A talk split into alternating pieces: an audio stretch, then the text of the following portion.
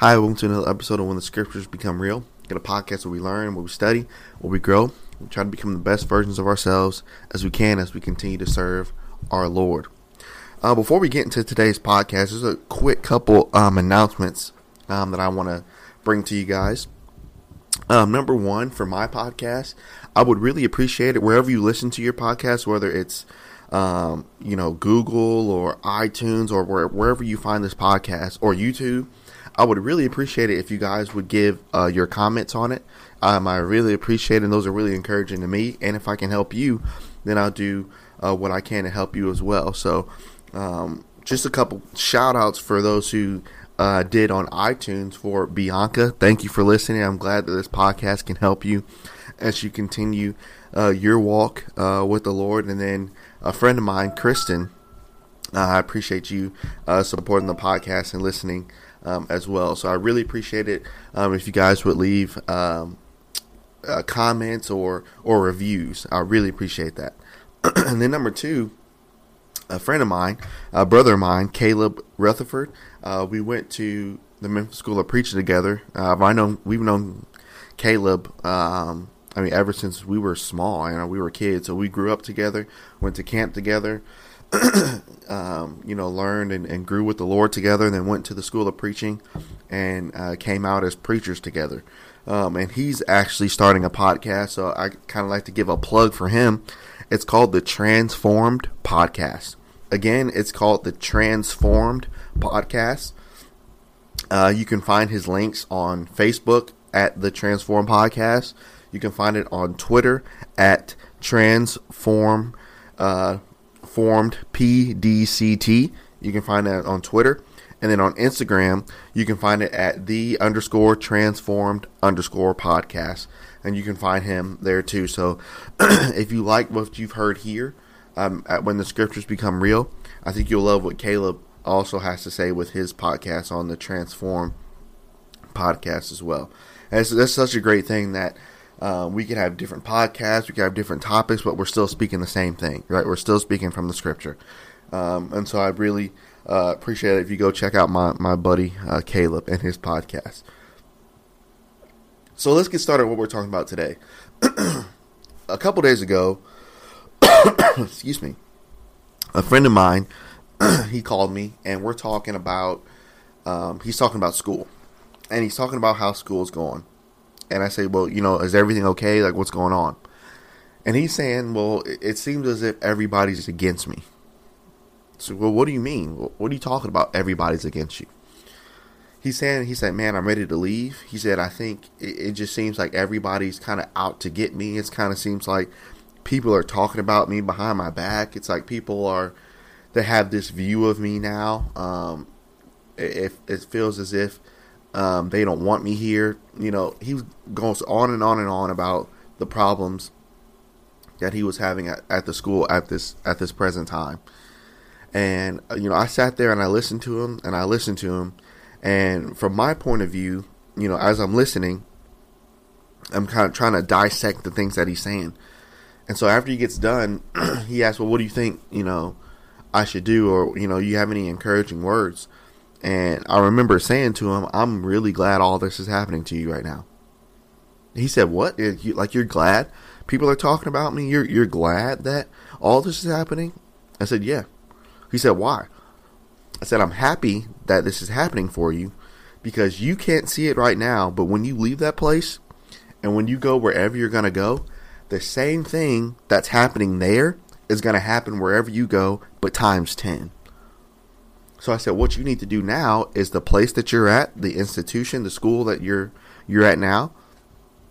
You need to uh, you need to take what it's giving you because it will make you stronger once you leave. Right now, this affliction is giving you strength. And I said, I'm glad that you are being afflicted right now. And so that that's kind of the, the topic that we want to discuss today is I'm glad that I was afflicted. I'm glad that I was afflicted. You know, when we think about affliction, it's kind of a bad connotation in terms of we we always equate affliction with pain, which most times pretty much that's what it is. It's it's pain.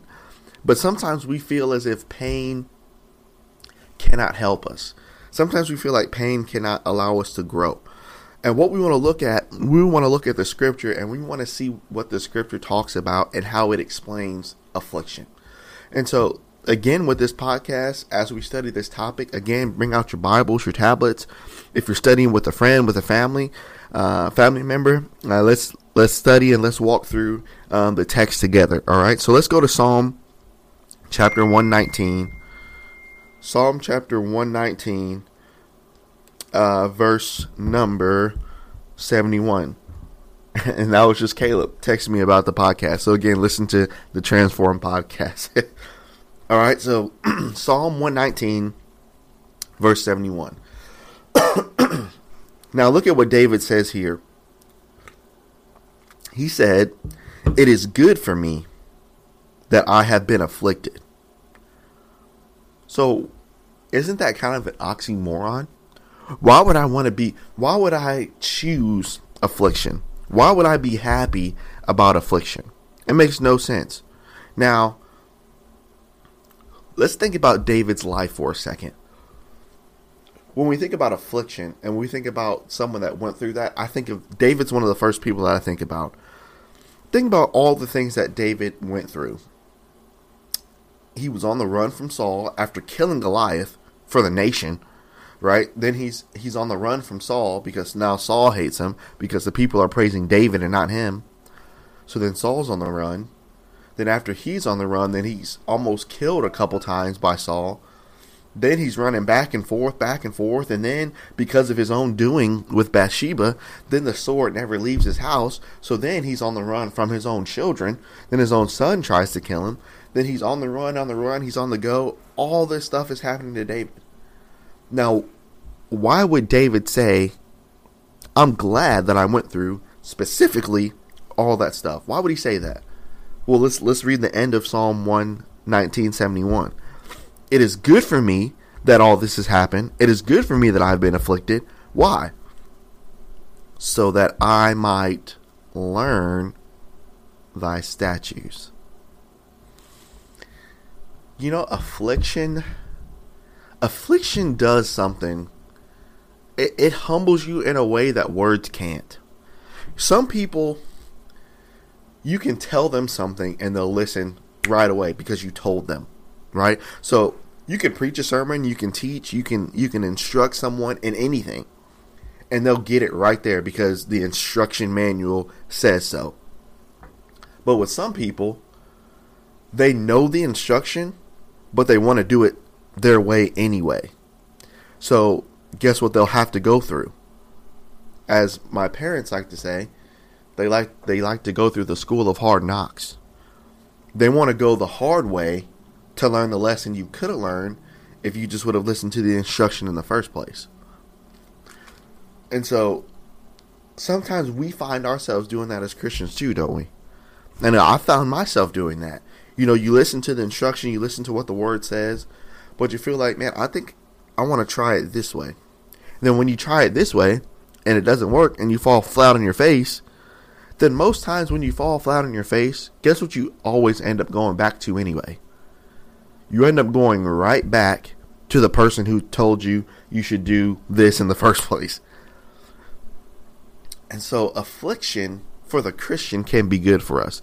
And a friend of mine, we had a, we were having a prayer session um, and we were in his office and and we're praying we have a list of people that we're praying for because we know that either they're going through some things right now or they put themselves through things or they just or they left uh, the church. So we wrote their name down specifically.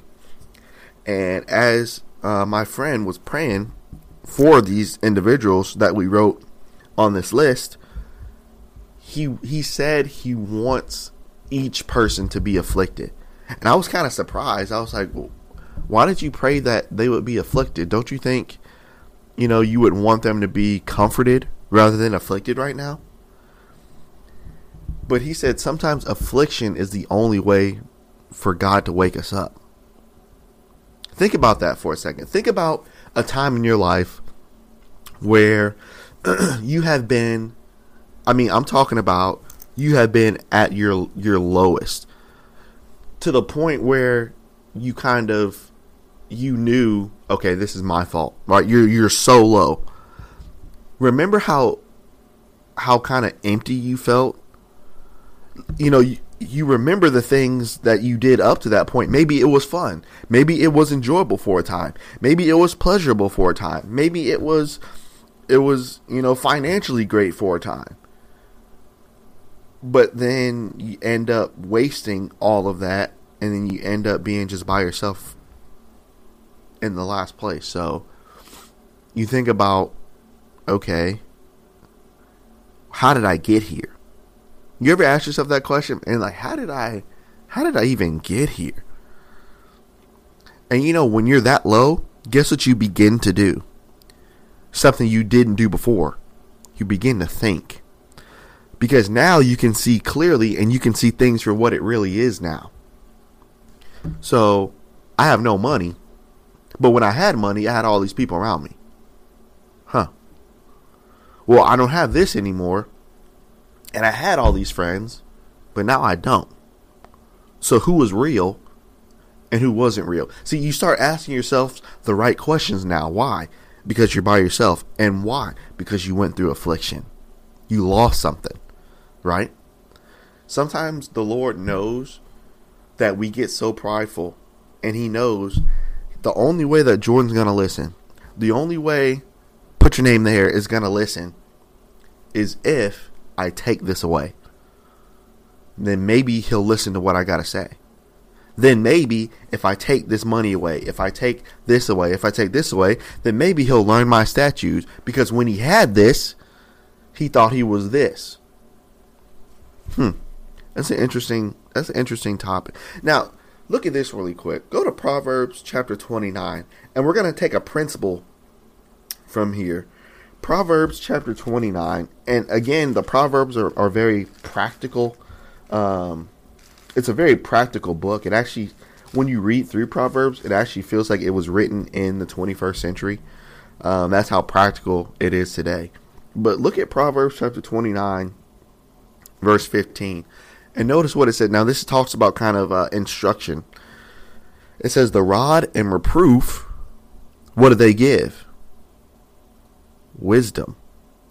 But a child left to himself, a child left to raise himself, a child left to raise herself, a child that thinks they know everything, a child that's always done everything by themselves since they were little, brings his mother to what? To shame. There's a phrase about that verse. It says, vexation sharpens the intellect. See, sometimes a lot of us naturally, whether it's physical, emotional, financial, spiritual, we run from pain. We do everything necessary to avoid pain. And I think that's a natural instinct that we have. We don't want to go through pain. And so when we talking about when we're talking about the rod and reproof, naturally as a child, naturally as a son, as a daughter, you don't want to go through reproof. Naturally, you don't want that. But vexation, or having the rod and reproof, guess what? It sharpens for you as the child, or as the son, or as the daughter being older now. You may not get physically the rod anymore, but if you get reproof, guess what that allows you to do? It allows you to sharpen your intellect and to get better. See, and I and I was this way before, um, and I, I, still continue to work on this. Um, you know, as I continue to grow and, and develop and mature, it's it's tough sometimes to to take criticism, especially spiritual criticism. Sometimes, um, a lot of people don't like to be told that they're doing wrong or you could do this better or maybe you should think about this, or maybe you can do that. We want to think we've got things figured out. But here he says the rod and reproof they give wisdom. Right? Which which is an amazing thing that the stuff that we run away that we run away from really gives us wisdom. Well, how can you say that? Remember, we've discussed this before. Remember in, in Luke chapter 15 with the prodigal son, when he had all his money, when he had all his boys, when he possibly had all the girls with him, when he possibly had all this money, when he had all this stuff going on, no one can tell the prodigal anything. You ever been like that in your life before where where things seem very good and you feel like, man, like look at what I did, right? Look at look at how I got here, right? I've I've had that point in my life before where I had this, I had this. I'm like, man, I'm living life. Like I'm living how I want to live, right? But then when you find yourself um, without money, when you find yourself without position, when you find yourself in a in a you know at the bottom of the totem pole, I guess. When you find yourself there, then guess who's around? Huh. No one's around. So guess what the prodigal did? The Bible says, and he came to himself. Which means when he was alone, guess what he was able to do now? See, a lot of times when we're so high and when people give us praise and when people tell us we're this, then we start to believe it. Even if the, the intentions, even if the intentions of those people are great, even if they really are great when they're telling you, "Hey, good job, appreciate you," right? Maybe, and that's not wrong. But when you start taking those and you think, "Man, maybe I am this," man, I am this, right? Once you start thinking of yourself that way, then if you get too high, guess who has to bring you down? If you don't do it yourself, guess who will? I promise you, God will. Because why? Because He's done it to me. Maybe He's done it to you, but I know for a fact He's done it to me. And I've realized that, you know, again, remember the scripture talks about humble yourselves in the sight of the Lord, and He will lift you up. It's very, it's much easier to rebuild your life with the Lord rather than build your life by yourself. Right? It's it's much easier that way. But when we talk about reproof and when we talk about affliction, so why why so why would I want to go through this, Jordan? Like why would I want to go through affliction? You know, obviously you're saying that all this stuff gives wisdom. You're saying that it gives reproof. You're saying that it will help me. But why would I why would I intentionally put myself through pain? Like why would you why would you say that? Let's notice this. Turn your Bibles to Hebrews chapter 12. Hebrews chapter 12. And I want to notice verse number um verse number 11. Now, it's going to talk about discipline as well, but it talks about spiritual discipline here. So notice what it says here in verse number 11 of Hebrews 12. Now, no chastening or no reproof or no affliction, none of that for the present moment seems to be what? Joyous. So, in your moments when you were extremely low, was that fun? No. Was that enjoyable? No. Would you tell someone else to go through it? Absolutely not. It's not joyous, but notice what the Bible says. But it's what? It's grievous. The stuff hurt, man it it might have hurt emotionally what you went through. It might have hurt physically what you went through. It might have hurt spiritually what you went through. It might have hurt financially what you went through. It might have hurt in every single way possible. But nevertheless, afterwards, guess what it yields? It yields the peaceable fruit of righteousness unto them which are exercised thereby. So, affliction for the Christian is a good thing. Why? Because the Lord's only trying to refine you to become better. Here's this example, and I'll, I'll never forget this, and th- this helped me so much going through um, some things in my life. There was a there was a college couple about my age, 26, 27 um, years old. They went to this antique store and as they're going to the antique store, um, the couple they're looking at all these beautiful antiques, and the girl says, "Hey, look at this! Look at this beautiful vintage cup." And the cup was gorgeous. The cup was all gold, intricate design. You could see your reflection on it. Beautiful, beautiful cup. And the girl said, "Man, I wonder how um, how hard it was to make that cup." And when she said that, the cup turned around, and the cup began to speak to the couple. And the cup said, "Things weren't always. I wasn't always like this." And the couple said, "Well, what are you talking about?" And he, the the cup said, "I remember when my potter. I remember I was just a piece of clay." And I remember I was a cool piece of clay. I was completely fine being clay. I was cool being clay, right? I was it was nice. I, no one messed with me. It was perfect. But the master chose me. So that made me uncomfortable. Then he said, as the master chose me, that the master looked at me, and then all of a sudden, the master took me as a perfect piece of clay, not even used before, the master took me and just started throwing me against the wall, started throwing me on the ground, threw me on every hard surface, and I was screaming out to the potter. I said, Stop. Why, why are you doing this? This hurts. Stop throwing me. And the master simply said, Not yet. So then, after he threw me, then he took a knife and a sharpening tool and he started cutting off pieces of me. And it hurt when it cut off the excess clay.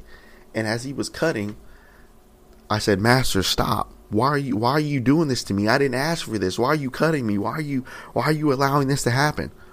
And he said, "Not yet." And then after he cut me, then he put me on a on a tray. And as he put me on the tray, I saw that there was an oven. and I looked through the glass of the oven, there was fire. and he threw me in the fire. And when he threw me in the fire, I banged on the glass. I banged on the door as the master just looked through the glass. And the master saw me suffering. And the master saw how much this was hurting. And I and I banged and banged and banged. And I said, Lord, please help me out of here. Why are you putting me through this? And I could I couldn't hear the master, but I could see him mouth, not yet. And the master took me out of that oven and he sat me down and I was able to cool off. It felt so nice, right? I was in that fire. I was able to cool off. It felt so good. But then after a while, after a little bit of rest, he puts me back on the tray.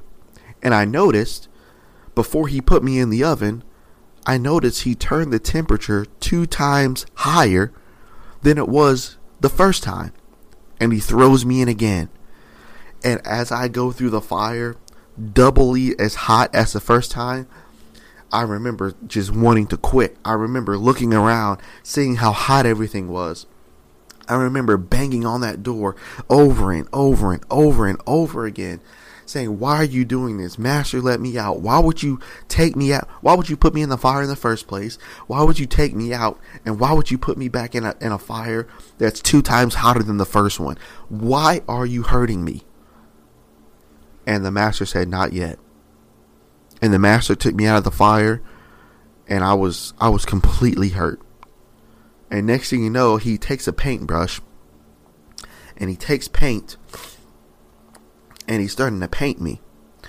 And as he's painting me with this with this gold paint, the fumes from the paint are choking me. I'm hot I'm hot from coming out of the oven and he and as he's putting the paint on, I can't breathe because the paint I can't I can't breathe from from the from the aroma of the paint. And I'm telling them as I'm gasping for air, Lord, why are you doing this to me? Stop, stop. And he says, No, not yet. And after a while, the master picks me up and he sets me in front of a mirror and he says, Look. And I open my eyes and all I've known was I was just a piece of clay. That's all I've ever known. I was nothing to anybody or nobody. I wasn't special to anyone. I didn't have anyone special in my life. I I was I was a nobody. I've always been a nobody.